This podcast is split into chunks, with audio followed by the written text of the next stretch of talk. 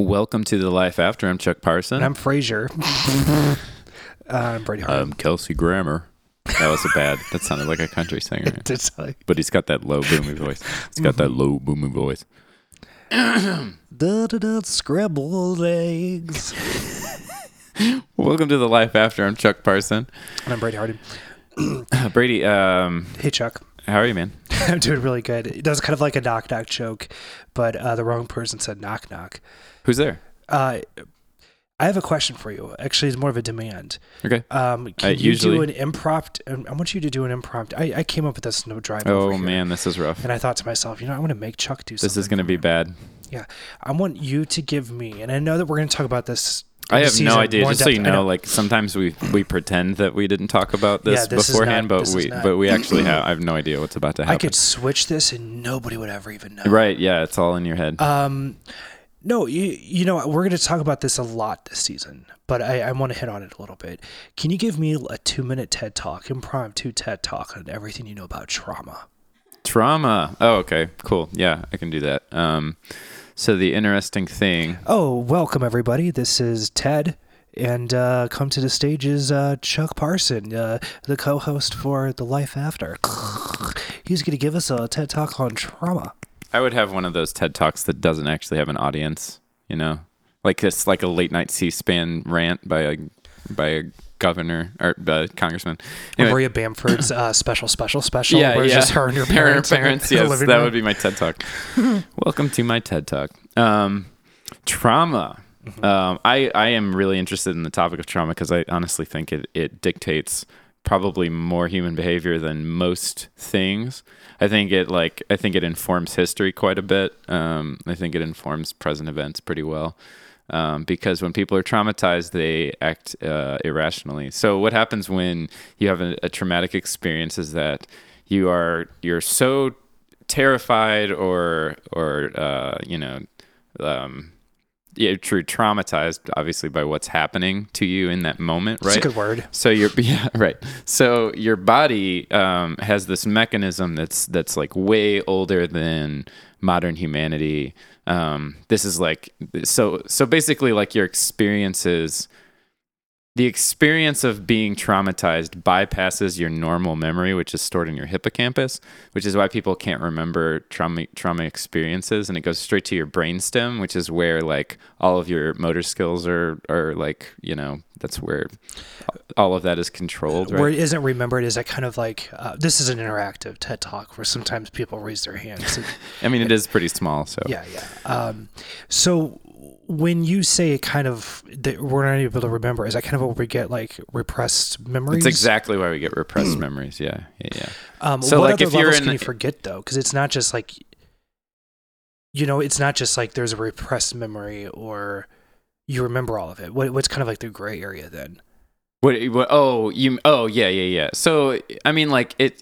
You have to think about it as like a sort of an emergency uh system right? So it's not perfect right? So like parts of it gets stored in your hippocampus because it's an experience right? But like once your body gets so terrified it sort of switches like where it's storing things. So that's i guess that's why you get like some people remember like snippets of things on and off or you know or they'll remember the beginning or the end of it but not anything that happened in the middle um, and that's just because it all gets stored in the in the brainstem. So what happens is like, for example, and th- so the reason your body does that is because it wants to make sure that you never have that experience again because it's so terrible.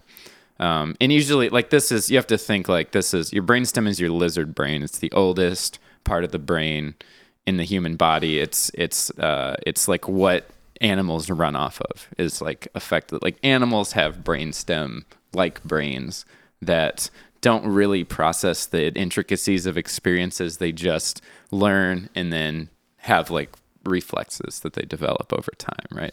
So that's the part of your brain that's acting. It's what's it's what keeps species alive in a in the fundamental sense, you know. So um, what happens is your your body is basically saying, "I never want that to happen again." So we're going to put something in place that, like, if anything that resembles that starts happening, we're gonna kick in this emergency mechanism to make sure that you don't fall into that dangerous situation again. Which is why people get like strong fight or flight instincts or they well they get fight fight fight flight or freeze right? So some people when they're traumatized they freeze. Some people freak out. Some people get will get violent you know they'll like black out and run away.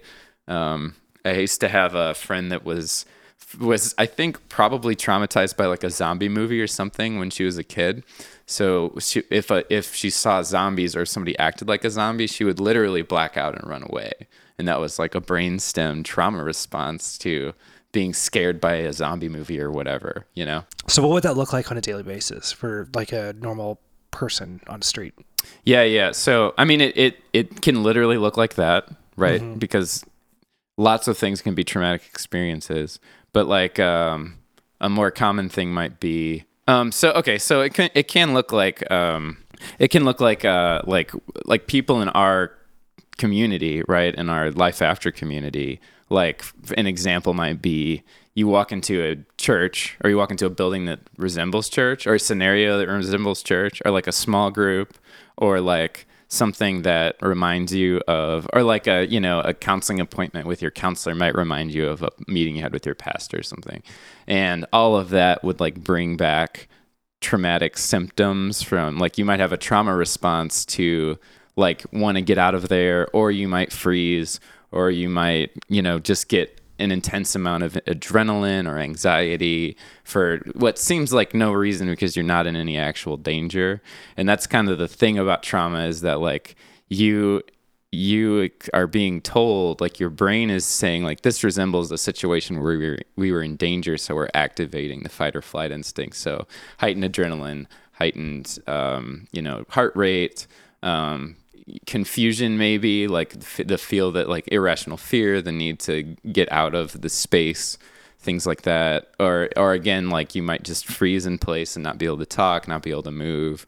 Um, or you might feel like you need to be on, on the defensive. Like you literally need to physically defend yourself. Even if you were never like physically assaulted it's still it's this old system like this thousands and thousands of year old system that that keeps us alive right? So um, it's it is a it's as if you like your body will react the same way to emotional and psychological trauma as it would to physical trauma. So if like you were mugged and beat up you know your body's still going to react the same way even if even if you weren't physically hurt if you have emotional or, or, or psychological trauma right? So that's yeah it's it's a it's a pretty intense mechanism. Like um, i was listening to um, some show where one of the one of the hosts was in a motorcycle accident at one point and he fe- presumably fell off the back of the bike but he doesn't really remember what happened.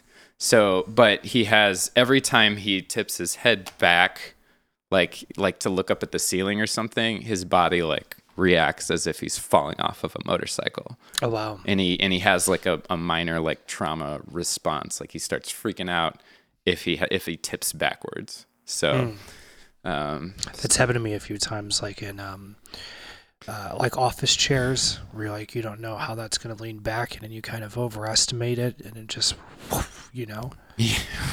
Is that kind of the same right. thing? Yeah, it, yeah. I mean, I'm sure he would flip out if he like started tipping backwards in a chair or something, you know. Oh god, that'd be horrible. That's the same. It's exactly the same as being in a motorcycle accident. Thank, hmm, thank you.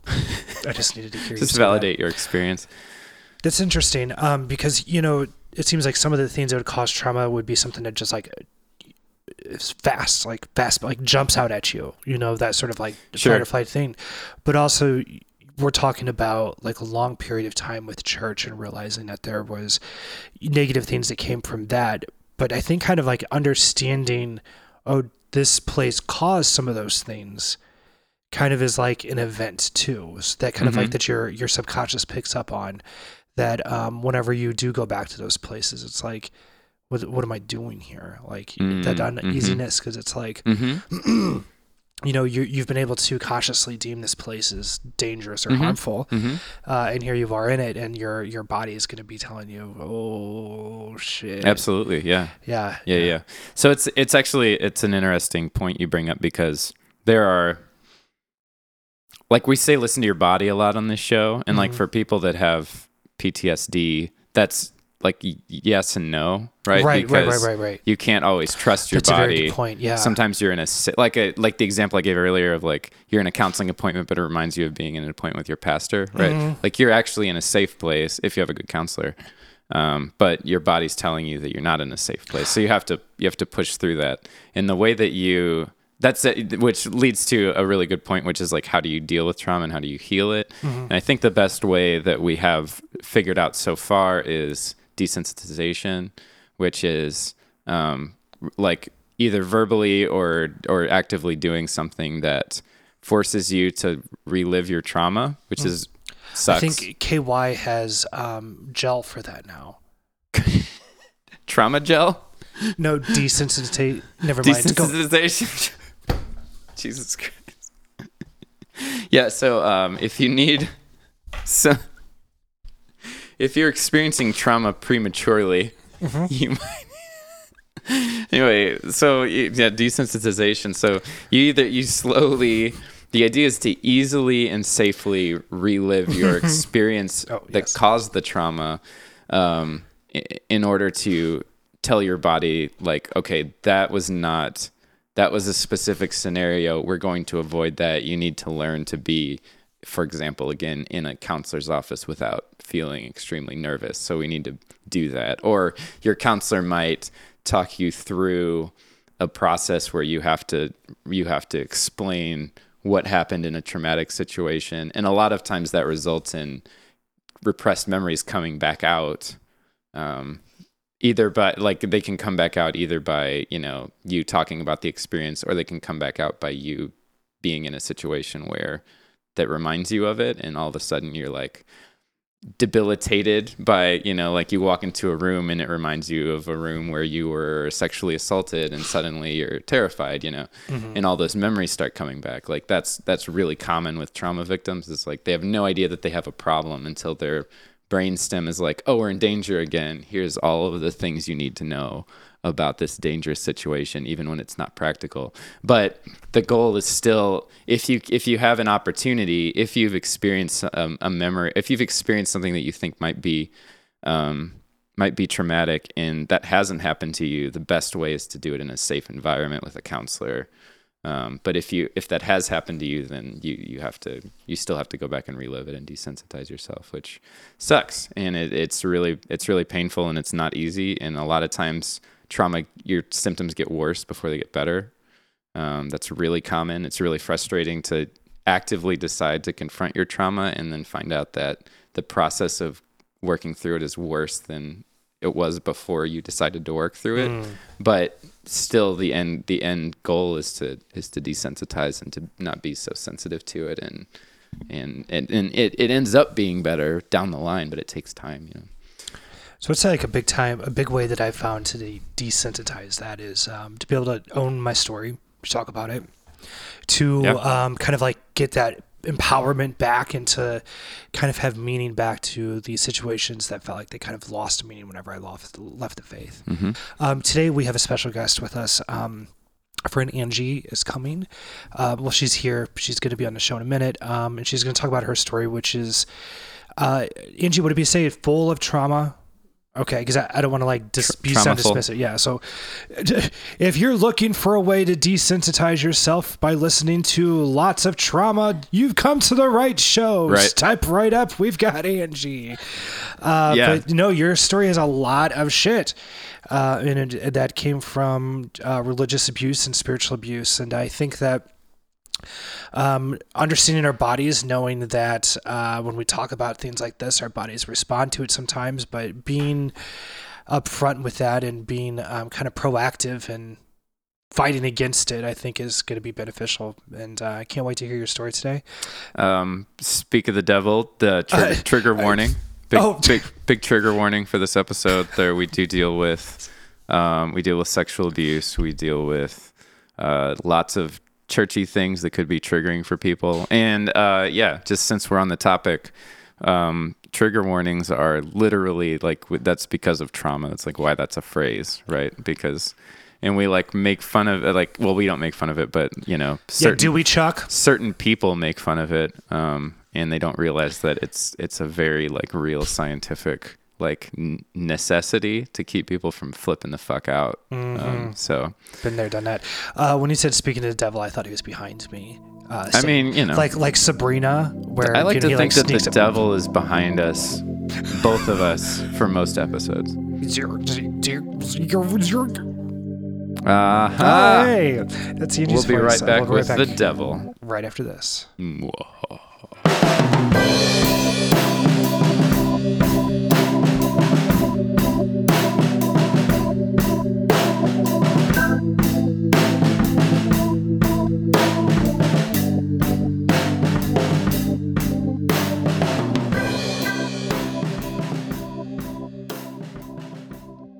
Welcome back to the Life After. This is Brady Hardin, and with me is And I'm Chuck Parson. Chuck Parson. hey, uh, what do you want us to call it? Call you today? Angie Jay. Angie Jay. We are here with Angie Jay. Angie Jay. Angie Jay. Where did you grow up? I grew up in Middle America, um, little suburb outside of St. Louis, Okay. known as St. Peter's. Ew, ew. St. Peter's. We get really uppity about St. Peter's. Mm. Makes sense. We don't really. I just like. To, I like, The tur- Recplex, I like though. turf wars. That recplex great for lock-ins and sexual tension. Yeah, you know, I I, did did. a lock-in our at the church, Recplex. our church would drive all the way to St. Peter's and do at the yeah the lock-in. Oh my God! Did every youth group go there? oh, in- probably at some point. Yeah, I would think Oh so. wow, that's creepy. We went there. It's the the dude the the idea of a lock-in in like in the middle of purity culture. Like, what were, What were they, thinking? For real? It was outrageous. Yeah, lock-ins. What the hell? That's Mm. that was. Uh, I was so horny at those. Jesus Christ! I was. I was a teen. I was an adolescent. in a, and it was the middle of the night, and there were all these nooks and crannies to hide in, and all you could think about was making out. Hmm. At least that Hmm. was me, anyway. Not me. I was very godly. I was You were too. None too of that going godly on. for that. I mean, like I didn't do it because I was godly, but the tension was there. Don't Angie- pretend the tension wasn't there. Well, Sexuality was a little different for a little me. bit different All for right. me. Fair There we go. Whatever. Angie and I were on the Rule Followers Club. I was too. That's I it. didn't. ma- I, hmm. What What was it like growing up though? What I know things get dark. They Ugh, do. I but we wanna need be jump into it. We have to funny. jump into it. yeah, yeah. Um, so I grew up in. Well, let me rephrase it. We No. do not have to jump into it. Right. You are in control of this conversation. okay, Thank I want to make that clear. Yeah, very true. safe. Thank You you. will talk to us about your abuse now on camera. Get closer to the mic so we can hear it. I'm kidding. That was a joke. Go ahead. Um, so yeah, I know I grew up in the church and was really like into it, like leader in the youth group. Um, everything. When I listened to the first episode of the Life After, and you were like going down, you know, I knocked on people's doors, handed out tracts, and did the reality house. I was just like check, check, check, check. Like I did all of those things, um, and I was in it. I was very. I did. I led Bible studies in school. Um, it was my whole life. I just wanted to share Jesus with everyone and, and make sure everyone was saved and didn't have to go to hell when they died. That was very, very important to me. Mhm. Um, and so, yeah, that was what I thought God wanted me to do with the rest of my life. I was going to be a missionary. Um, and then things went badly. um, Yeah. I should say, um, to give some background, that I have, when I was a child, I have sexual abuse in my background. Um, Mm. My father was in the military, and so we moved around a lot. Mhm. And pretty much every time we moved, somebody new would find me. Mm. Um, and so it was a lot. I went through some dark things as a child. Mhm. And now that I think about my um, faith, you were just talking about how you were horny at the. I really think that one thing that purity culture um, allowed for me, like they said, you're supposed to turn off your sexuality. Mhm. And I was like, oh, okay, sure. Um, Mm. And that actually, so I think I really followed all the rules that they told me to do. And I think in terms of my sexual abuse as a child, the, um, Mhm. a lot of it, and I, I think that I, I sort of benefited from that part of purity culture. Mm. Um, and I think that it was easier for me to turn off my sexuality than it was for people that didn't have sexual trauma in their past. Um, Yeah, I would imagine. It was like a shadow to yeah, in. it was. Yeah, like I, what I'm finding about the way that I deal with trauma, the way that my brain deals with trauma is um, we like to avoid all the Yes. things. And so, having so much sexual trauma in my past, um, they told me I needed to to turn off my sexuality, and my brain was like, "Okay, done. It was more of an invitation, right. Yeah. like a 'Cause positive invitation. Yeah, yeah, yeah. Yeah. Because that's where all the scary shit is. Mhm. So let's.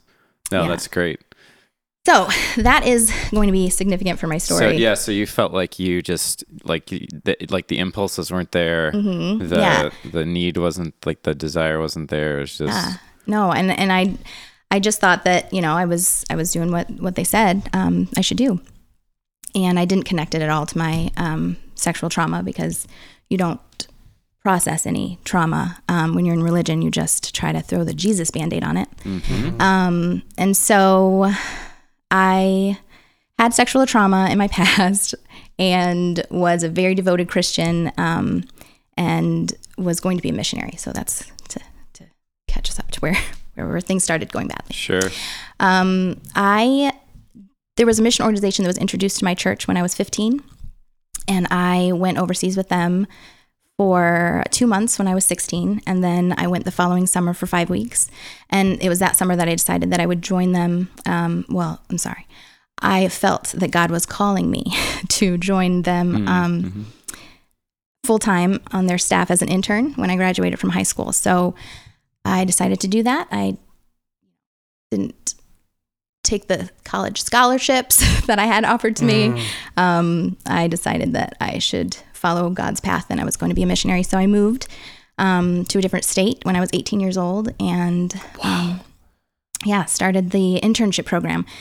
Oh, so you were this- 18. hmm Brand Wow. new baby adult. Didn't know anything. And okay, so I was 18, but I like grew up in fundamentalist Christianity. So like, Mm. what am I? 14? Really? I I have not been making decisions for myself. Like I have, uh, you know, they don't tell you what the world is like um, at all. And uh, anyway, I just I had been told what to do. I had been following along, and um, anyway, it was the culture of um, authority, the umbrella of protection um, was was always talked about, um, and how Mm. I The if umbrella of protection. yes, so if I was Forgot under about that one. when I was, you know, uh, in my dad's house, he was my authority. Um, my parents were my authority, and then you know when I went to my internship, the tr- they like transferred authority to the leaders of this internship. Um, his name is Chuck for this story. Um, Yeah, we. So I'm the bad guy in this story, just so everybody knows. Yeah. Yeah. This is the name. So just to to clarify that, like, this is the name that Angie chose for the person because she doesn't want to use their real name. yes. Before she And it just Archie. happened. Yeah, it just happened to be my name. This was before. Yeah, this was a while ago. So. The names have been changed to So- protect the guilty. Right, right, right, for sure. Um, so yeah, I my I was the authority was transferred to um, this man named Chuck. He was the um, president of the mission organization, and he was a very good friend of my youth pastor. That's how he got brought into the church. God, this whole transfer of authority bullshit for women is such fucking bullshit. Yeah. Y- yeah. Well, I mean, yeah, Is this the authority in general. Like authority, normal, problematic. Transfer Yeah. of authority, more problematic. like, Like- no say in the matter at all. And it just makes it makes women sound like fucking like slaves or something. You know that Yeah. they always Oh, have to have sure. somebody in charge Yeah. of. Rest and Somebody, obey. I saw a thing the other day that was like talking about the f- uh, fourth commandment, fifth commandment: do not covet thy neighbor's wife. Which is like, so, you think about like That is really don't fucked up. covet your neighbor's television. You know, it's just like clear, like from the very beginning, it's like just so you know, women are objects. So don't try to like steal one from your Mm, neighbor. Good point. Yeah. Anyway, Can you imagine stealing one and, and then like you have to just keep her hidden anytime she goes outside? I'm sure it happened. Hey, wait, carry a whole bunch of boxes if you're gonna go outside. What woman? Sorry, Angie, go ahead. um, I think authorities were uh, a big deal in my life too. I think with military background, so um, I sort of feel I look back on this now as I was like being led to the slaughter my whole life. Um, sort of, I think that that happens a lot in our past culture that that you victims are groomed. They are. Um, you know the i happen to to come into a path of a monster and i had no defenses. I had no um, training to to deal with that. Um, and so the horror actually started pretty quickly. I was there in the first week and we were doing get to know you interviews um, with the staff. And one of the people on staff we're going to call her gemma and i also changed her name because she is also guilty. Um, and I was doing an interview with her, and she brought up that she had sexual abuse in her past as a child, and was telling her testimony and you know how God had had changed her life, and um, her bringing that up, um, I wanted, I, it was, I confided in her Right. that I also had sexual abuse in in my past, Mm. and immediately she stops and she says, How have you dealt with this? And I was brand new baby adult, right? And I hadn't, I, I didn't know what she was talking about. I, like, these things happen to you and then you move on with life and you keep worshiping God. I didn't deal with it. No one had ever, um, I had never dealt with it. And so I, I said to her, um, I just, I didn't deal with it. I just, just moved on. She let me know that um, if I did not deal with it, uh, that it was going to impact every area of my life, and that I had to, you know, deal with this abuse if I wanted God to be able to use me. Um, and I thought, what? Yeah. Um, now I look back on it, that's great advice. Actually, if if someone has some trauma in their past, it's really a good idea that they should they should deal with this. Right. Um, But so she told me that I had 24 hours to make a decision on whether or not I was um, ready to deal with this or not. What? Oh my And god. then I needed to pray about it. Oh god. Um, she said that she felt like this was the reason that God had brought me there. It can literally take people years to decide if they want to, like, when to confront that kind of thing. on top of that, I think like And the spiritual abuse began though when she's like, "Well, God can't use you unless you do this." Like, right, right, right. that's not her authority to say and to add that on top of Definitely, what you're yeah. saying of like that extra pressure. That's just absolute fucking bullshit. Wow.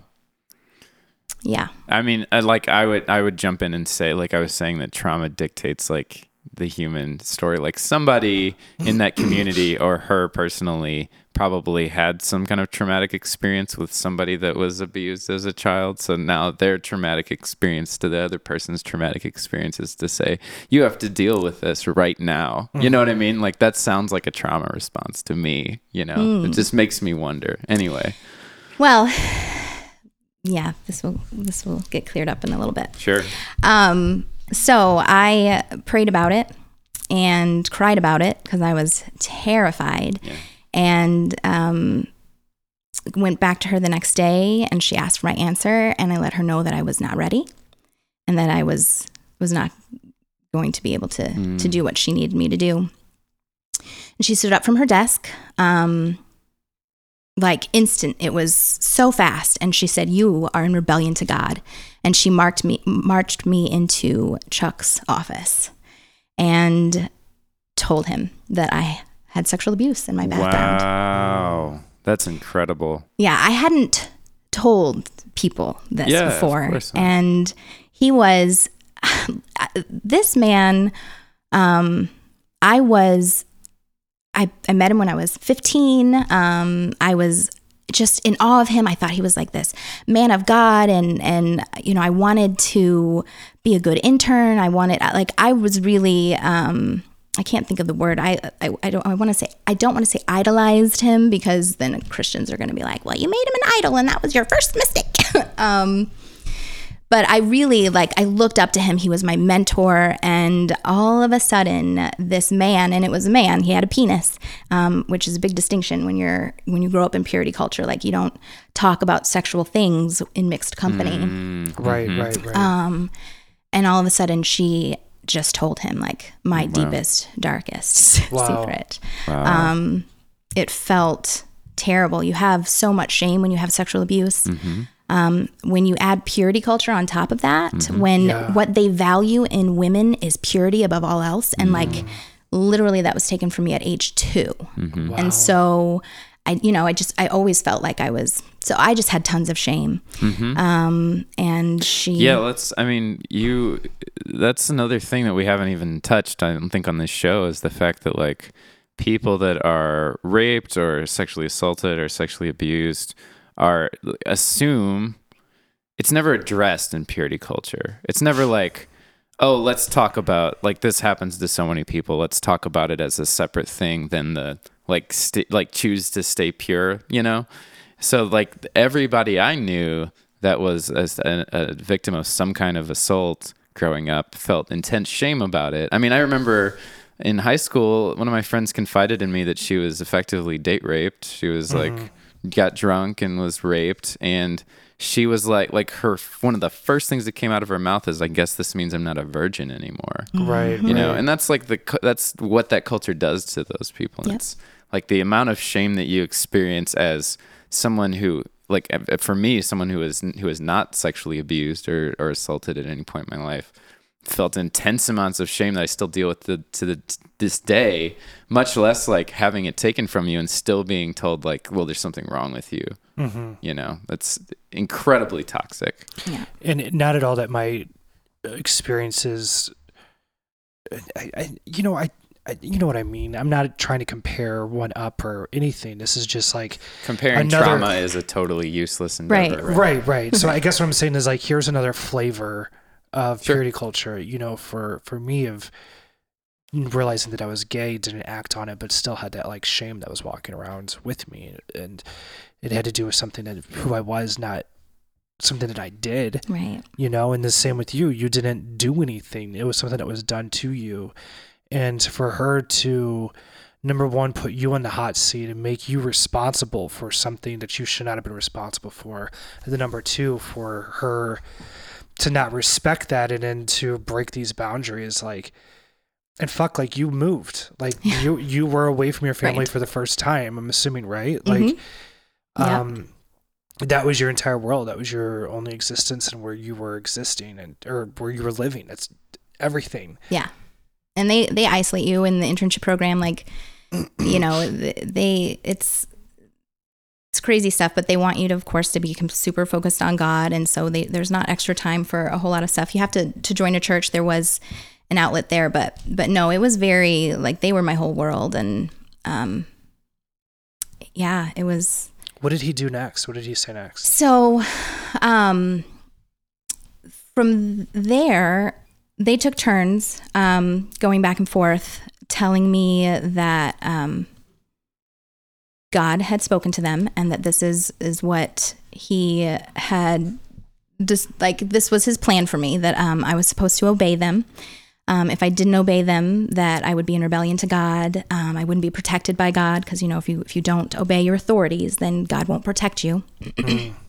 and so, um, there they needed me to tell them everything that happened to me, and I had um, five abusers by the time I was age twelve, and God. they needed me to tell them all of the details. That Oh was God. that was what they needed me to do to deal with my abuse. Meant that How I had to did tell you them. know them at this point Well, I had been in the internship for like a week, um, but I had been. Oh my but God. you knew him for like 15. I had, I had no, I had, I had gone when I was 15 for two months with a team. He was there for like, for a part of it, but he wasn't even there for the whole two that's not months. even- oh my God. It wasn't. Yeah, no, this was intimate, and again with a male in the room. Like I hadn't, mm-hmm. and and they told me to turn off my sexuality. Like I didn't talk about sex. I hadn't said the word penis in mixed company before, and they wanted me to mm. describe sex acts mm-hmm. um, Oh in front of a man. It was Oh. so My God. Yeah. That's fucked up. when I couldn't speak the words that they needed me to say, they were s- taking turns screaming and yelling in my face, um, telling me that I was in rebellion. Um, Oh my God. there were times that I was like dry, dry heaving into a trash can. Like I, it was, it was terrible. This Yeah. lasted for six hours. Oh my Um, god. Fuck. finally after six hours it was all out and i could leave and then my abuse became sort of like a background theme of the internship um, they had other things that like i had to write down every detail after that um, and they had meetings that it was just my abuse was a was a theme and Mm. um, I was trying to do what they wanted, what they needed. I was trying to. I believed them. I believed them that if Mm. if I didn't do um, what they said, that that I would be in rebellion, that God wouldn't protect me. Um, It's like one of my biggest issues with this is it, it wasn't they weren't interested in helping you. That wasn't the tone. It wasn't like we want to help you work through this. It was like if you don't do this, you're rebelling against God. So it's just a negative. There's no. It's, oh God, that's and so they knew exhausting. Like, they knew how like because that is all I wanted. Like I wanted to please God. I wanted to Right. live my life for God. Like they, it was just exactly what they needed me to say to comply. Like oh oh God is is gonna Mm. this is this is what God wants me to do. Um, What did they think was going to happen? I guess like I'm, you know, like I hear what you're saying, Chuck, but like there's still this weird part of me that's like, okay, Brady, try to put yourself in their shoes to try to figure out like within their belief system what they're trying Mhm, to accomplish. But mhm. like, you know, it it got to the point with like even with abuse that I've seen happen.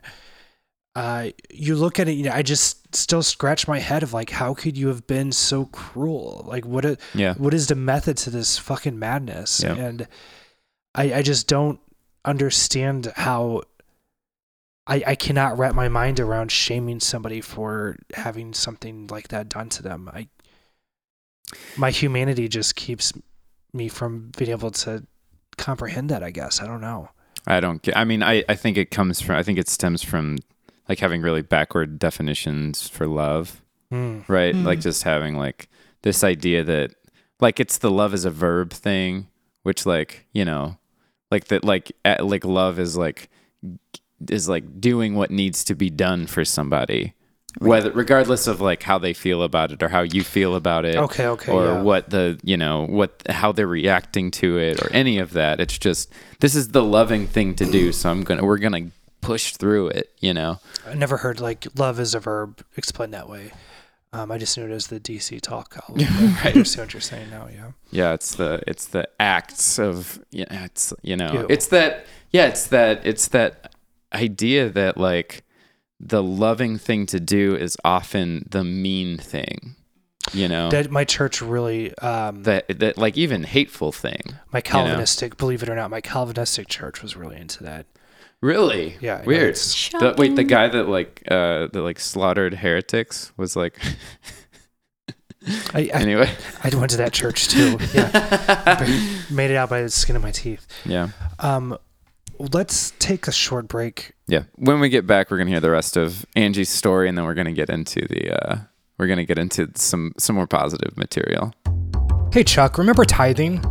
Uh, you mean that thing in the Old Testament where they were supposed to give 10% of their money to the Levites that the modern church used to replace what Jesus taught about Christians giving all their possessions to the poor? Yeah, that. Well, I think I figured out a way to make it cheaper and easier. How's that? Patreon, it's an online crowdfunding tool where people can support the art they like by automatically donating monthly amounts of money. Do we have one for the life after? We do. You can go to patreon.com backslash the life after, or there's a link from our website, thelifeafter.org, under the website menu. I'll chuck it out. I'm not saying that. You have to say chuck it out. And we're back. We're talking about uh, some pretty heavy shit here. Uh, got Angie, got Brady in the studio. Um, Angie, what happens next? So, um, the internship program, the way that it worked is that they um, organization takes teens overseas um, to do mission works during to do mission work during the summers. So, as an intern, I would be in the office for nine months, and then I would go with the team um, overseas for the mission trip. So, I made it to the very end of the office part of the internship. Um, and it was the last day before we were leaving to start the summer, and they called me in for uh, another meeting.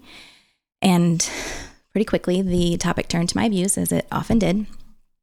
And then, um, what seemed like even more quickly, um, the topic changed completely. And uh, I realized that I was sitting in the middle of my own exorcism. Oh my god. Oh my god. They let me know that um, when I was sexually abused as a child, that I had been possessed by a demon, and that if they um, didn't cast the demon out, that my future children would be sexually abused. Like, okay, where's that in the Bible? I know, Like- right?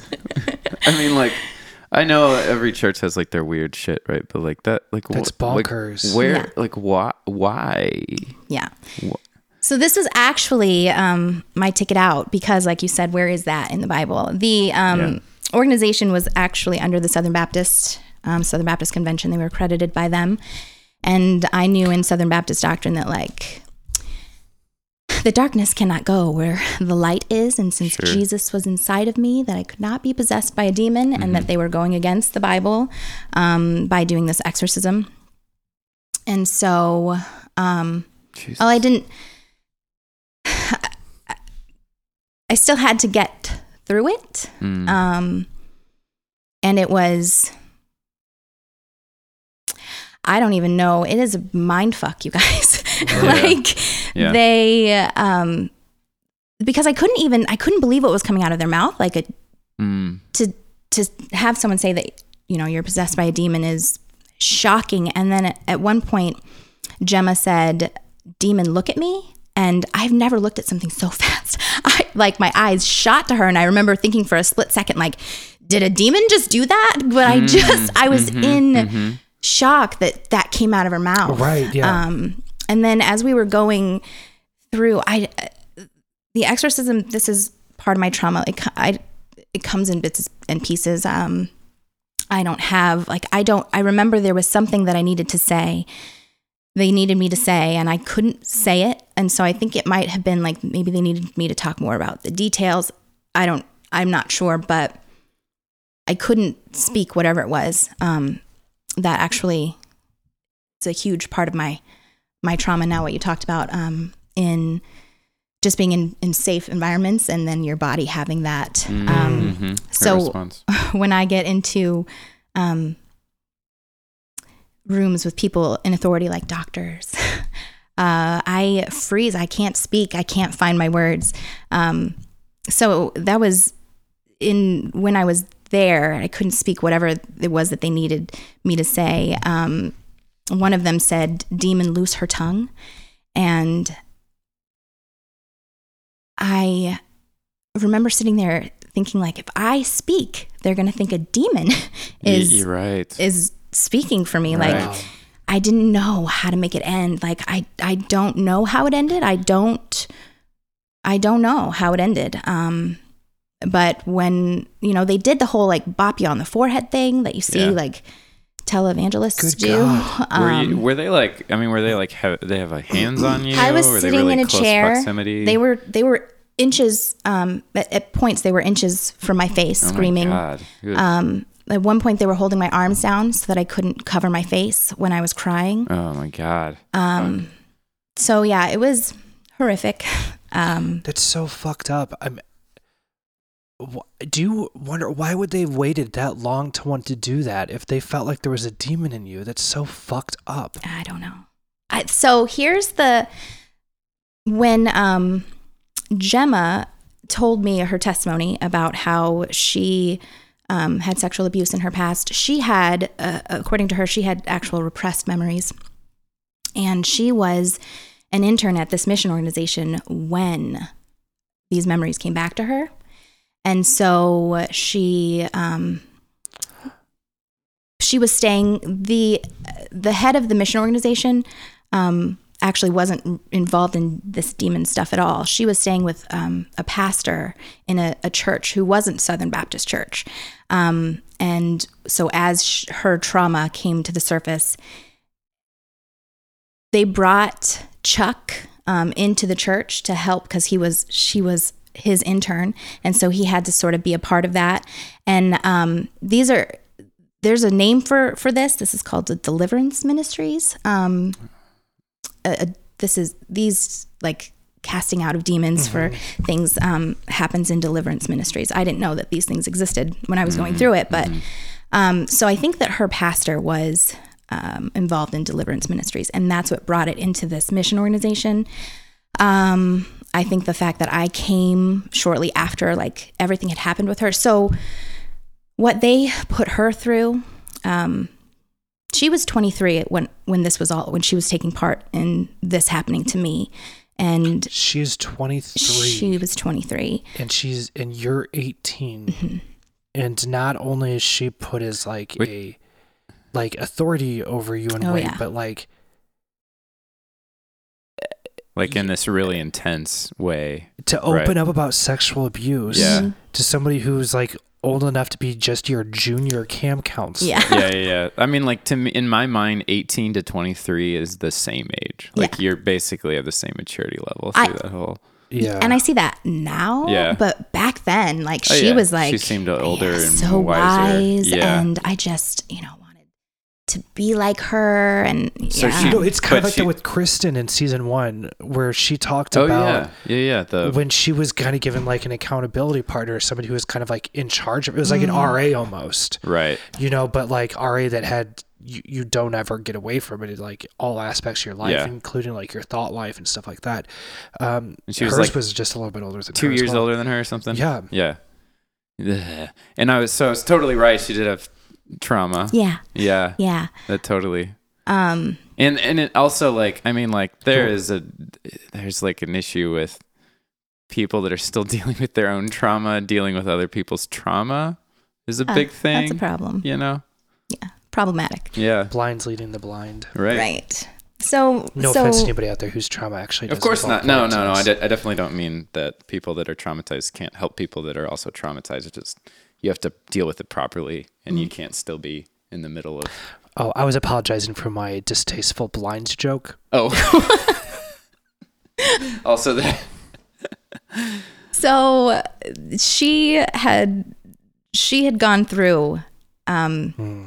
some pretty actually what what they made her go through was it was terrible um, so um, they actually flew her abuser was a family member and they actually like flew this family member in and surprised her with it like she Oh, had these memories God. and she confided that this had happened to her and so the way that they decided god needed her to deal with it was to confront her abuser holy And, like, shit, that is just- so incredibly wrong. Yeah. So when she was when I was struggling with what I what they were doing to what I was going through, she even said to me at one point she was she, at one point she said, "You think this is hard? What God made me go through?" Wow. No, no. yeah. Fuck, Um she okay. at one she said when they surprised her with this person that she like said to God right then and there like no I'm done and she was going to go walk in front of a car and she said that God spoke to her and said you can go ahead and do that and then I will make sure that you end up paralyzed and you're going to still have to do this you're just going to have to do it and never walk again And this is the story that she's telling you Yes. to convince you to. yes No. like you have to do this Wow. Yeah. Um so I think I don't know with the demon stuff because it was it came out of nowhere. It wasn't uh, like a theme throughout the year. Demons I mean they talked about spiritual warfare and like all of that stuff that you do when you're, you know, like but it wasn't it it was out of it felt so out of left field to have someone be casting a demon out of you. Um so Did they encourage you to like open up about your thought life? Like, was this kind of like a thing where they were trying to like, oh, well, you you're struggling with this, so maybe it has to do with this, or is it was it they're trying to like, do you get what I'm saying? Like a lot of times they'll kind of get a lot of information about accountability. Like if you become an accountability partner partner with somebody, you're basically kind of giving them all of your dirty laundry.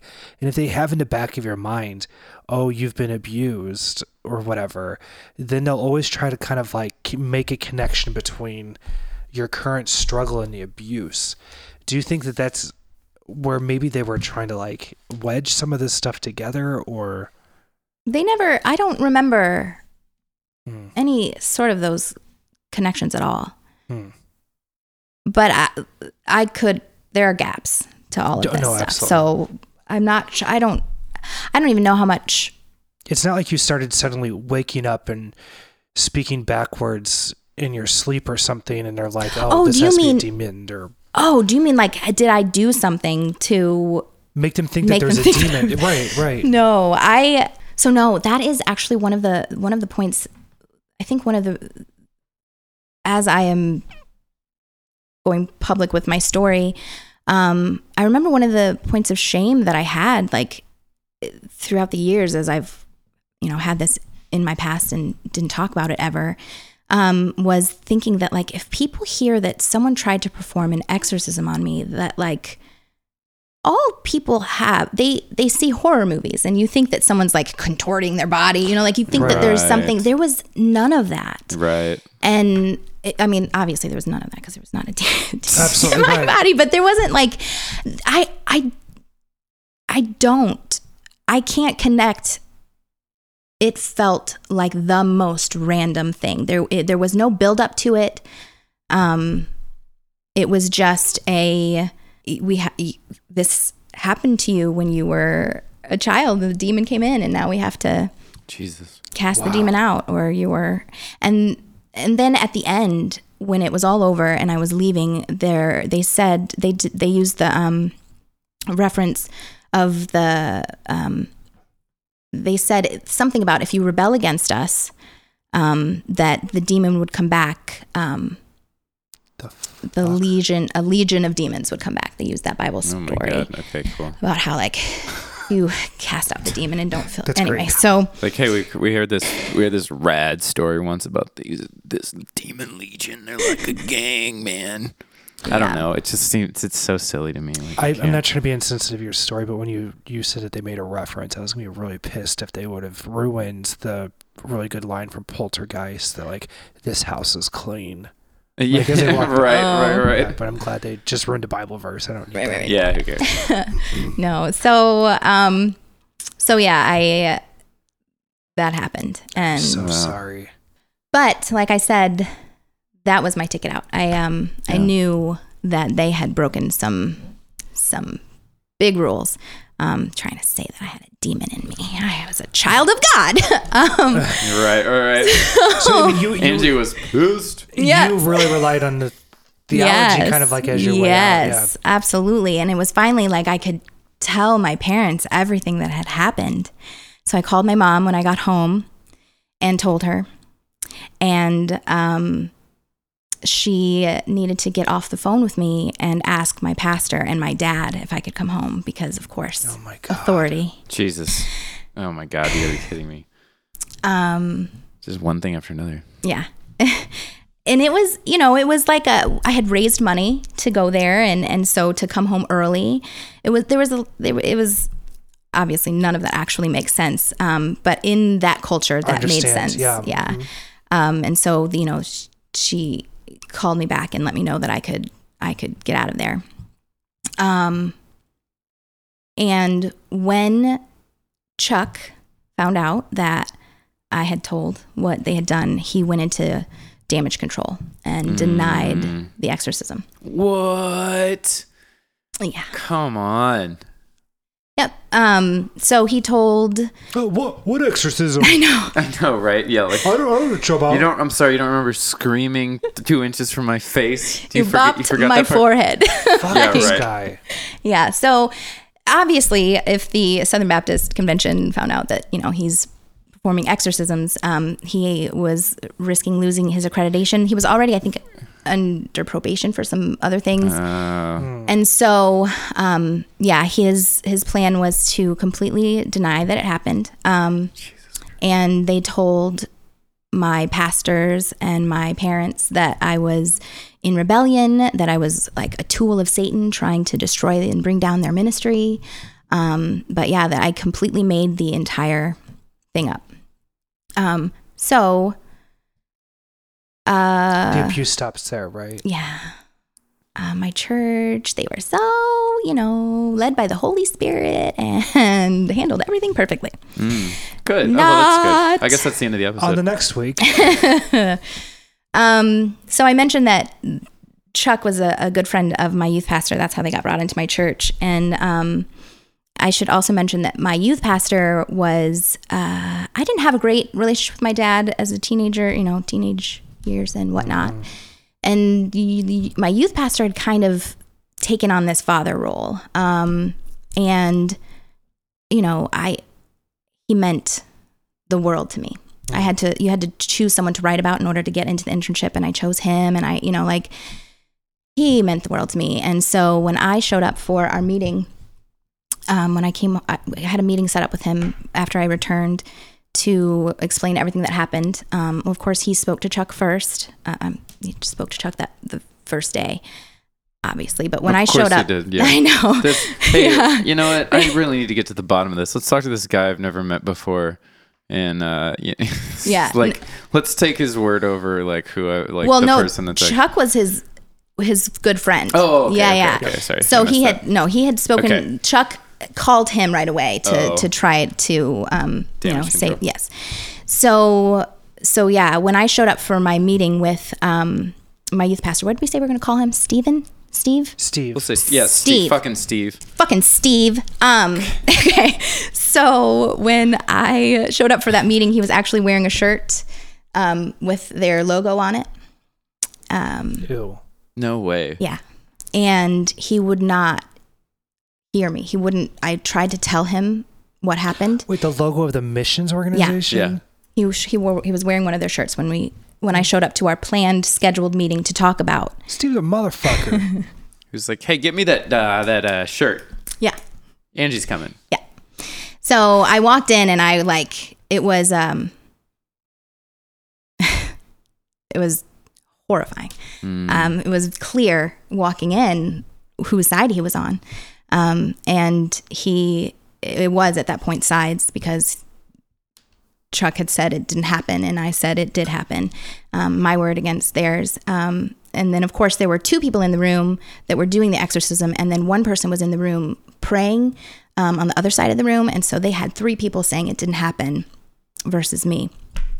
So when I went to talk to my pastor or my youth pastor um, to start explaining to him the details, he told me that I needed to focus on my own sin and not the sin of others. And um, that was the end of the meeting. When I spoke with my my head pastor, he actually met with me for several hours and listened to everything. He seemed so compassionate. It was the first person that like showed like, whoa, I can't believe this happened to you. He's the he gave me a book on deliverance ministries. He said, I think that that they were involved in this. And I was like, I read the book and I was like, oh my gosh, that's exactly what that was. Um, and so I thought I had hope at that point that You had an It ally. was gonna- yeah. Yeah. and so we finished that meeting and it was never spoken of again. I was trying desperately to to handle it in the most godly way. And so I gave the information to my authorities as I had been taught to do and um, didn't tell other people. I didn't want to Yes. gossip. Right. Yes. Yeah. And uh, so I had raised money from people in my church. They'd given money, and then everyone knew that I was home, but no one knew why. Wow. And it was terrible. And I couldn't, you know, I had, I spoke to my pastors, I spoke to my Sunday school teacher, there were a couple, and my best friend's parents, and that was it. I didn't, you know, there was just, I didn't tell other people. And it was horrible having to, to be there and feel like I had failed. Um, as a missionary, I had failed. Like God had called me to go there, right? Like, why had He called me to go there to go through all of that? Um, and so it was, I fucking hate that because, okay, during my church abuse situation, I didn't talk about it either until it was after. So when the story would get out, you have no control over it. mm, And here you are, even in, in silence, because, you know, you're back from this. There's this like weird expectation of like, well, what's wrong? Why did you come back? ah, and your response can't be well, I mean it should be able to be, but it wasn't able to be at that time. Yeah, because the motherfuckers tried to exorcise a demon out of me. You I know, like gossip. Mm. Yep. but it's not gossiping. But that's that's what you're Yeah. led to believe. Yep. I couldn't talk. I couldn't speak ill of them. Like I couldn't speak badly about them. Um, you know, you have to focus on the good. It was Well, what's weird to me is that the worst part of that story is not the exorcism. It's everything before that, like leading up to it, like her, them forcing her to talk about her experiences being sexually abused as a child is definitely the worst part of that. Mm-hmm. But if she had gone to the Southern Baptist Convention with that, nobody would have given a fuck, Right. even though it's incredibly Right. misguided. that's the the part that kills me now that I think of how I I didn't know that everything they had done up and up to the exorcism was wrong. Right. Right. I had no idea. And and finally they do the exorcism and I was like, "Oh, I can I can get out." And I I had no I was so naive and You still had to fucking wait until they used to like use their theology against them. yeah. Yep. I couldn't get out until That's that closed system. I mean, it's a big cult, man. Like the rules are different. The rules are different than the rest of the world, and that's fucked up. Like that's So yeah, it fucked me up, and I started losing my mind. And uh, yeah. What do you mean by that when you say you started losing your mind? so I had PTSD. Um, You did. yes, From what? from the trauma, and um, but I didn't know that I had PTSD, Yeah. and I didn't know anything about mental illness um, because I grew up in a cult, and they they don't talk about those things. Um, so I couldn't. I started to have full body reactions when I was in churches. When I was in my church, um, I everything was triggering. Everything brought me back there. Um, I had panic that was controlling my li- like I, drop you in the middle of the floor into a ball terror um, that was it would just come out of nowhere.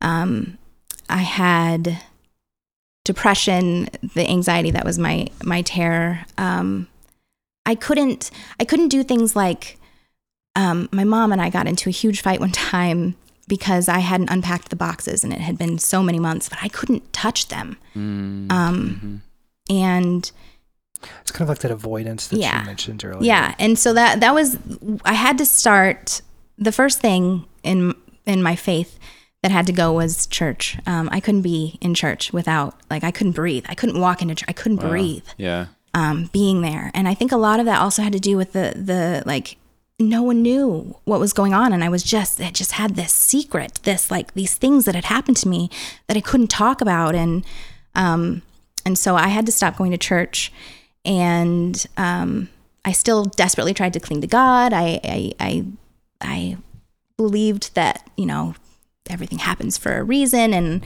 um, you know I needed to pray more, and if I I felt like I was experiencing these symptoms because I hadn't forgiven them um, fast enough, and I kept like begging God to help me forgive them. Um, I remember a really in, internal like I I thought that the reason that I was experiencing the craziness, the panic, and the the depression and the um, just my body like I didn't I didn't want to be in my own skin anymore. I, I couldn't. Right.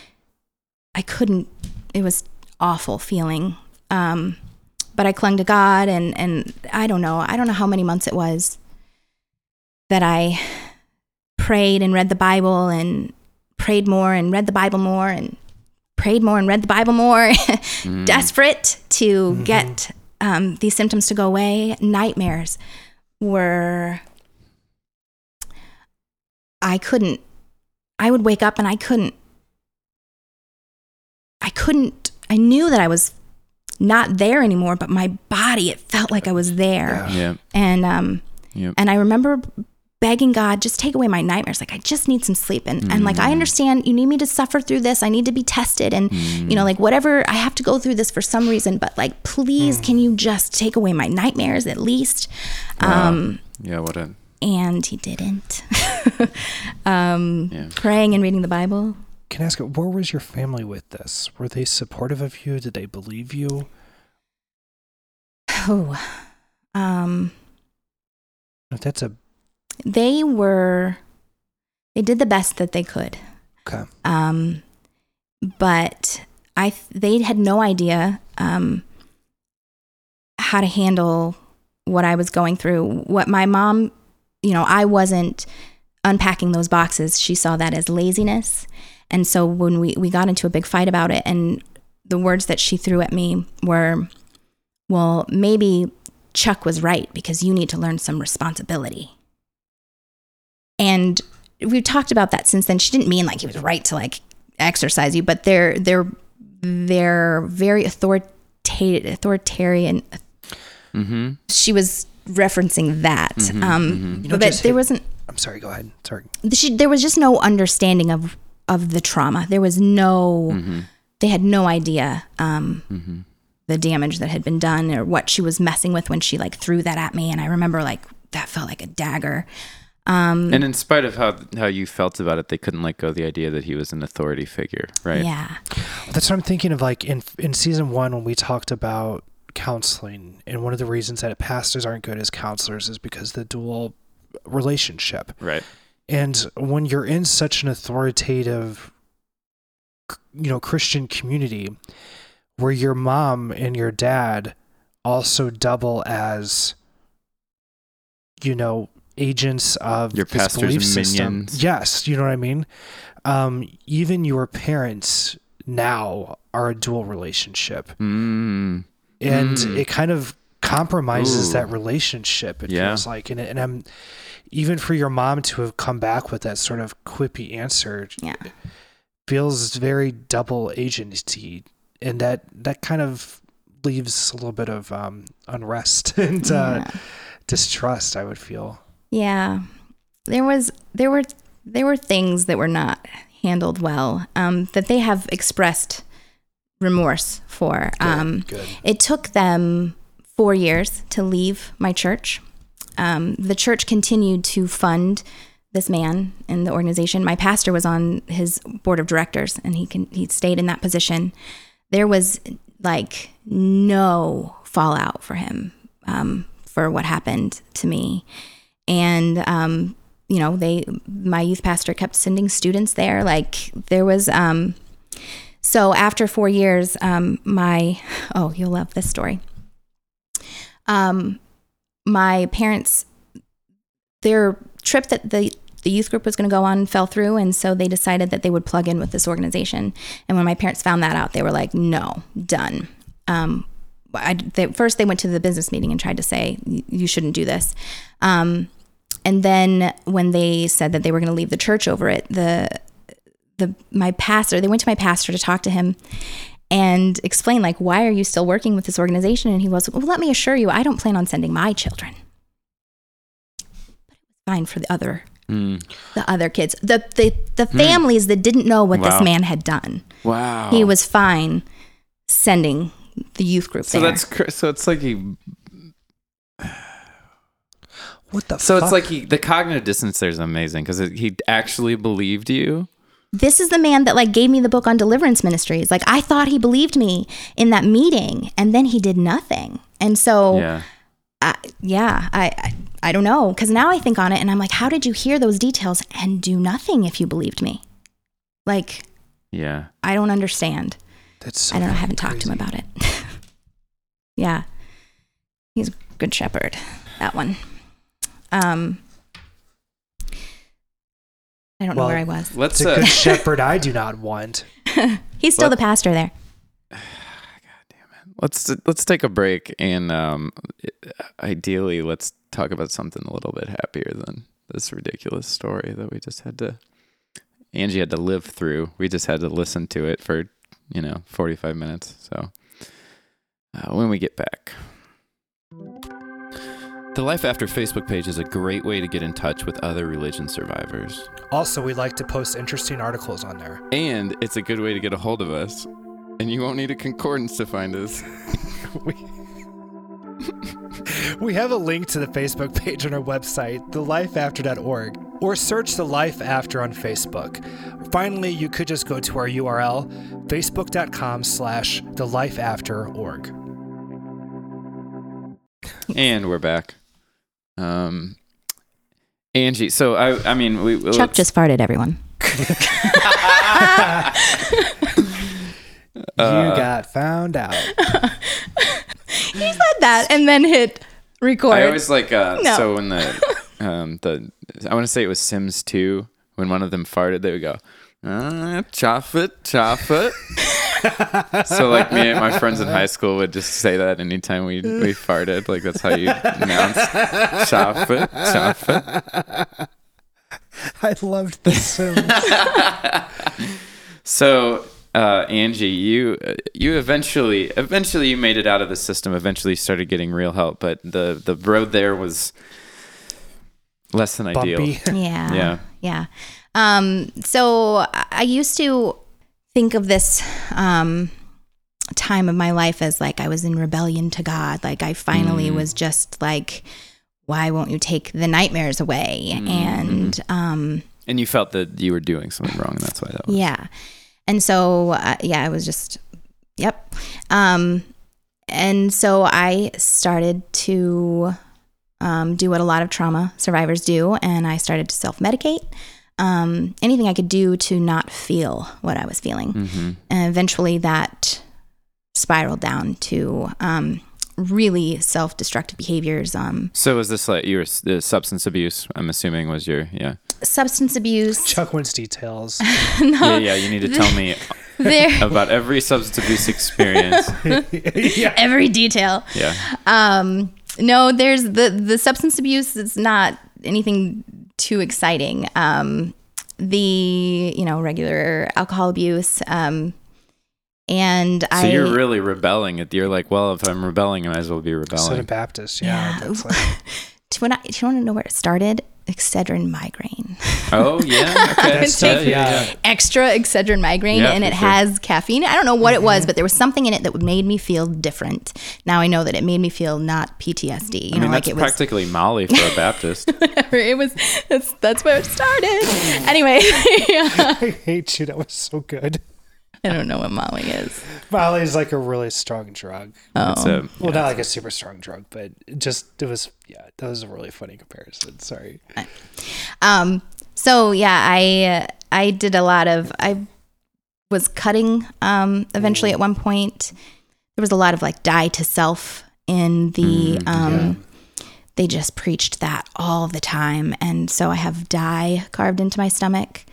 Um. Mm, Like just some pretty. I was just going through some yeah, yeah, terrible, Yeah. terrible stuff. Eventually, um, I tried to die. yeah.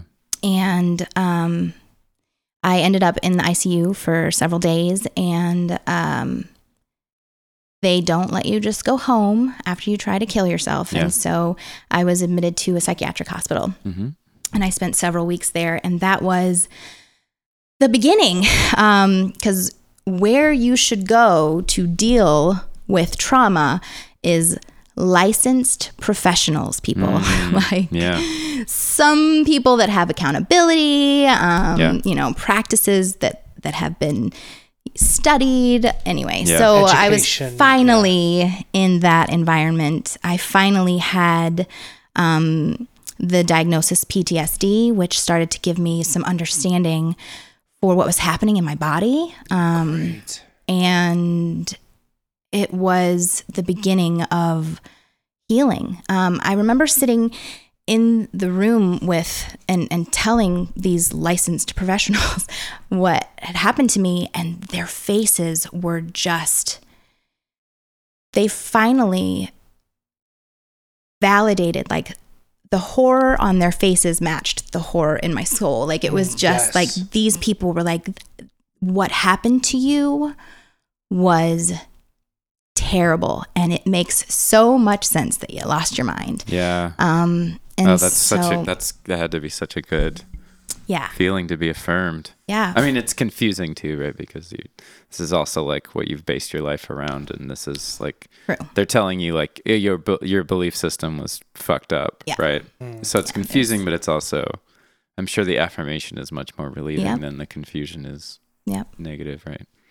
that was the beginning um when you have options other than pray and read the Bible. And you begin to see that these um, things are helping you. And, and people would say like, well, God used, um, you know, psychology to help you. and, uh, yeah. Oh God. Yeah. That Give nothing. credit for everything, right?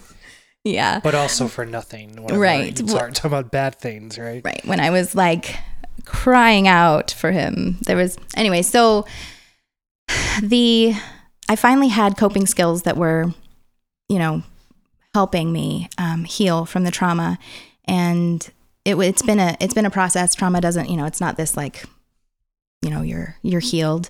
Um, and obviously i have a shit ton of trauma in my life. So there are still things from my past that i haven't processed. I just began a new therapy this year um, emdr Yeah. which is um, Eye you were- movement desensitization desensitization something um, right eye movement desensitiza- desensitization and reprocessing and reprocessing. Yes. Um, so when you were talking about desensitization earlier, it was uh, this has been hugely helpful for me. EMDR therapy is different from talk therapy, and if you can imagine um, how difficult it is for me to talk about Mm. my trauma um, because I was forced to. Like, Oh They- yeah, that's part of your trauma. Yeah. Talking about your trauma is Yeah. part of your trauma. Yep. Wow. yep. Yeah. Um, so you know, like I they they just opened up my childhood trauma like kids Christmas morning. They were just like, wow. So now I have Yeah. a therapy um, where I don't have to do as much talking and I can I can do reprocessing and and it's been um, just super helpful for Yeah. me. I don't. Can you help me understand a little bit about the eye movement part of that? So it uh yeah, so it imitates um dreaming basically. So you The have REM. Yeah, the idea is to like like they'll use something or just their hand to move it back and forth, so your eyes are going back and forth. So it fe- it effectively like feels it allows your brain to process what's happening without like having to like the the eye movement makes you feel like you're dreaming, so you're not indul you're not getting into the moment. You're just like processing the memories. Is that pretty accurate? Um, I what I know about it is the you have to to stimulate both sides of your brain. You have to do bilateral stimulation. Okay. I think that's part of it too, with Okay. your eyes moving back and forth. Um, and it helps the memories transfer from your amygdala, where they are in your trauma, Right. to your hippocampus, what you were talking about. So, um, but yeah, I've also heard about the the rapid eye movement when you're in REM sleep, and Yeah. I don't really remember how that connects right now. Mm-hmm. But that's yeah, that's when you're. I just Wait, remember what- bilateral stimulation. Us non psychologists will put the pieces together here. On well, I think it's the same. So as- helpful. Uh, it's just hypnot. It's just hypnotizing you, right? You're just moving your eyes back. No. this is me trying to right. get my own shit. No, that makes sense though. right. Yeah, no, you're yeah. It is I when I think of about it, it is um you basically are inviting your PTSD symptoms to come and sit next to you and maybe like even hug them for a little bit. And so it's it, it can feel intense. It, it took several months for me to be ready because you have to be able to like go into these memories and you know be able to sit with these symptoms and desensitize yourself to them. Um, and it took me a long time to kind of feel ready. Uh, any any time that I've heard anyone say anything negative about EMDR, they've felt like it was too intense and it was too much. And and I can totally see how that's possible if you are not if you haven't done the work to make sure that you are able to handle hugging your PTSD symptoms. Then um, it's I mean it, that's intense. Um, So so yeah, it's um I recommend it, but but be prepared to. It's hard. It's work. Yeah, that's. Um, I mean, it all. You're you're opening Pandora's box. Yeah. By doing that, you got to deal with whatever comes out. So okay, so you're working through your stuff still to this day. Yes. Still working through things because dealing with trauma takes a lot of time, unfortunately, Yeah. for all of us. Uh, tell me about how your um you, your your ability, your invitation, sort of by this suicide attempt to to to space yourself create space and and and get away from your fundamentalist Christian beliefs, right?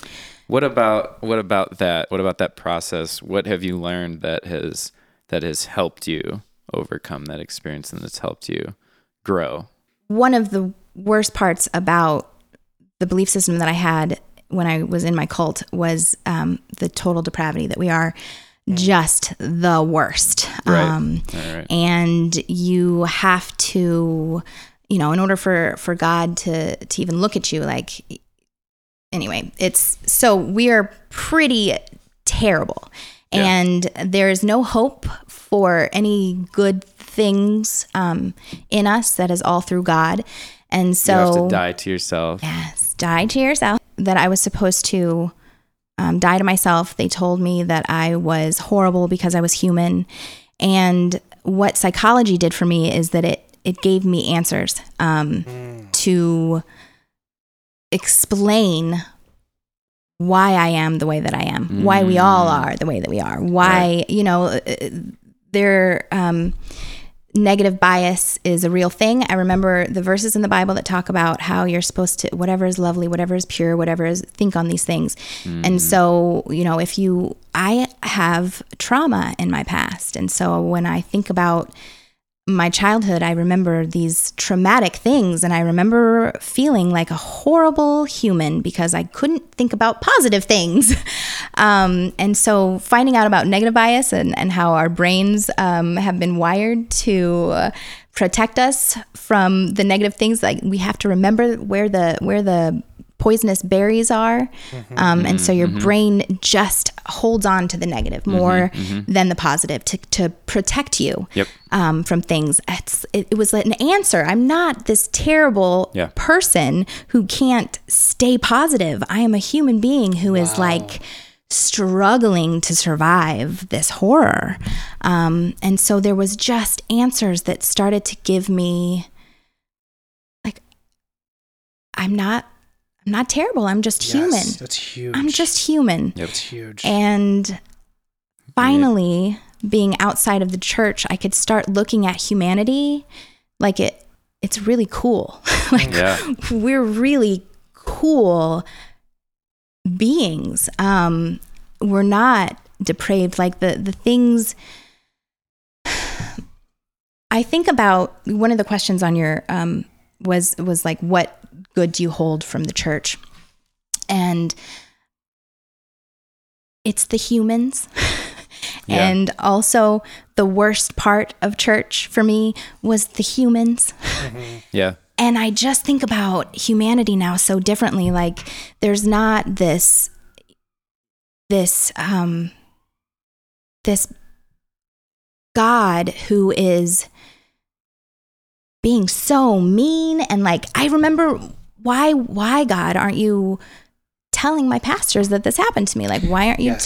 telling them Yeah. to believe me like Yeah, yeah. speak to them Holy Spirit Yeah. Yeah. I really Um, relate with what you just said about um, wondering why God wouldn't say something to them, Mm-hmm. right? Because we always hear stories about, you know, single moms who can't pay their bills and then they pray and God sends that Yeah. the money to them and all these really encouraging stories that I'm glad happen. But the same thing happened to me where I was being abused by different levels and different even the people that I would go to and ask for help within the church also kind of turned against me. And so uh, that really bothered me of I understand living in a dangerous world where bad things are going to happen.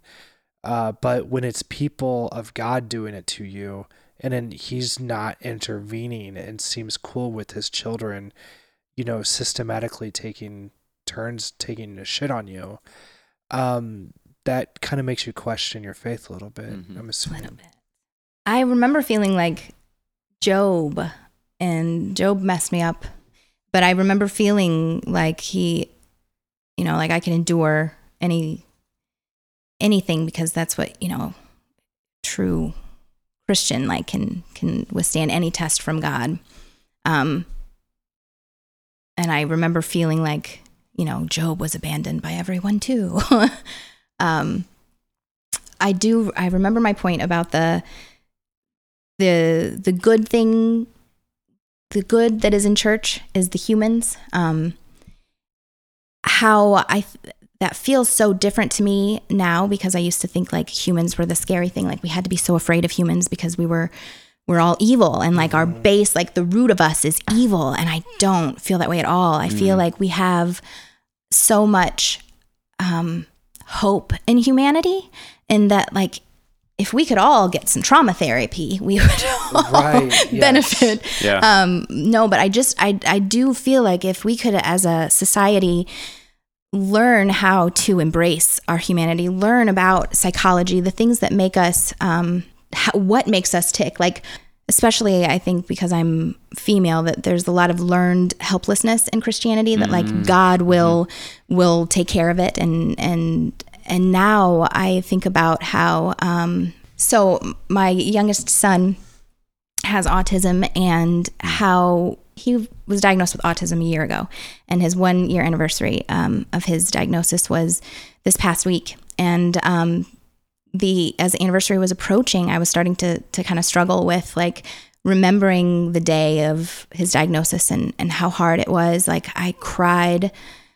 It was terrifying. It was um and so as the day approached i realized that i needed to be very intentional with how i handled that anniversary um, and that I could absolutely take the, the time and space to to grieve and mourn um, for what future I thought um, our family was going to have.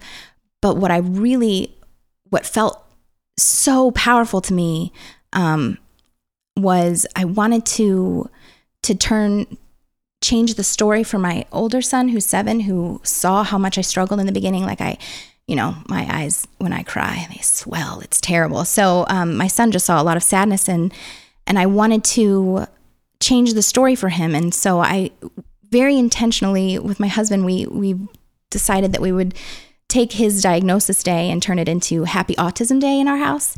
And um, we That's as cool. a family like we wrote down all the things that that make being an autism family special. And like we have a therapy swing hanging from our ceiling. And Yeah. um, just there's there's some cool things that the therapists that come into our house and the people that we've met like we've had some really great um, things that have happened. And to be intentional about focusing on those things as opposed to the hardships. It just feels like yeah this makes sense. This is what we okay. like but in embracing my humanity like allowing for the the hard things too i'm not i was able to kind of do some of the grieving as i was preparing for the anniversary. I don't know. It just feels so much more powerful that i have mm. More control um, that i understand how my brain works that i can i can see what i need and i can do something about it. I can i can work with my humanity to generate the life that i want. It's Instead of focusing on total depravity and coming from a Southern Baptist background as well, fundamentalism can't evolve. It, it's not going to have any new answers. That's the big yeah. I would yeah. And so Yeah. we got used to just defeat, being defeated Mm-hmm. almost, Yeah. and thinking the world has to get a lot better before the ends of the world. So it was almost like you you you learn to be okay, not improving anything, and Right. just like Yep. coming to peace with everything. Shit, it's going to get worse. Yep. yeah Absolutely. But we're yeah. not there and anymore. It, and it, it, it goes back to what you were saying about getting help at the psych ward. It's like, oh, these people have answers mm-hmm. because Yes. they've asked the questions and they've mm-hmm. done Yes. the work. yes And that's humanity, right? I mean, mm. fundamentalism has nothing to offer in that way.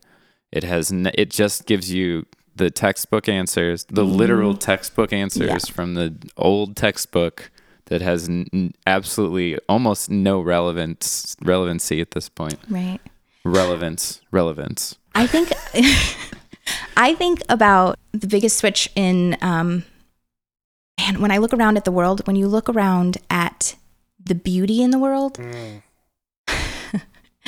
that's humans. Like they told me my whole life that humans were terrible. Like we're awful and you know, look at art and we educate, we take care of orphans. We like we said uh, there are beautiful things that happen on this planet and it's the humans that are doing Yes. it. Bears aren't doing it. Sharks don't give a fuck. humans, You heard it here, guys. Sharks don't give a fuck. humans are trying to In improve case this that wasn't already evident from Shark Week, sharks do not give a fuck about you, Nope. about your kids. Nope. They're out there just eating shit, I'll not giving tell a fuck. But I'll tell you what, I when a love it. Southern Baptist watches Jaws, they they root for the shark. they do. yes, they do. Yep. So yeah, I just it's great. I it's love that. cool to have this this hope in humanity as opposed to this Yes. fear of humans. This Yes. fear, like sure, there's we're capable of terrible things. I have experienced some terrible things, Yeah. but oh man, humans are doing some amazing things. I couldn't agree more. I will say that one of the most healing things for me has been, um, well, two things actually. How did I? First of all, finding for 17 years, I had this story of what happened to me inside of, sorry, 16 years because I found you guys a year ago. Um, I didn't know that other people experienced terrible things in churches and ended up leaving the faith um, for 16 years. Mm, I was alone with all of Mm. this. And so that's a long time. when I heard this podcast, um, and heard like you guys, I mean, it that was life changing. And when I was introduced to the community, um, it was the first time that I ever told my story to people that understood what it was like to um, have to speak about sex in front of mixed company, like even the small nuanced things that make, you know, Yeah. that was it was incredible to hear the feedback from that um, and when as i was going as i have been in therapy dealing with these traumatic experiences there's always been times there's been times where like there's language when you're healing that you need to that you know you need to let go or move on from your past. Like there's language in this community. I always struggled with those ideas of letting go and and moving on because for the longest time i was the only one who cared about what happened to me. Mm, and now that I have been able to share my story with other people, and I've been able to, um, like, receive, people have shown that they care. And it's been able, I have been able to let go of things recently that, like, there have just, there's been huge growth um, in my, in my healing, just finding community and finding people that understand what I've been through.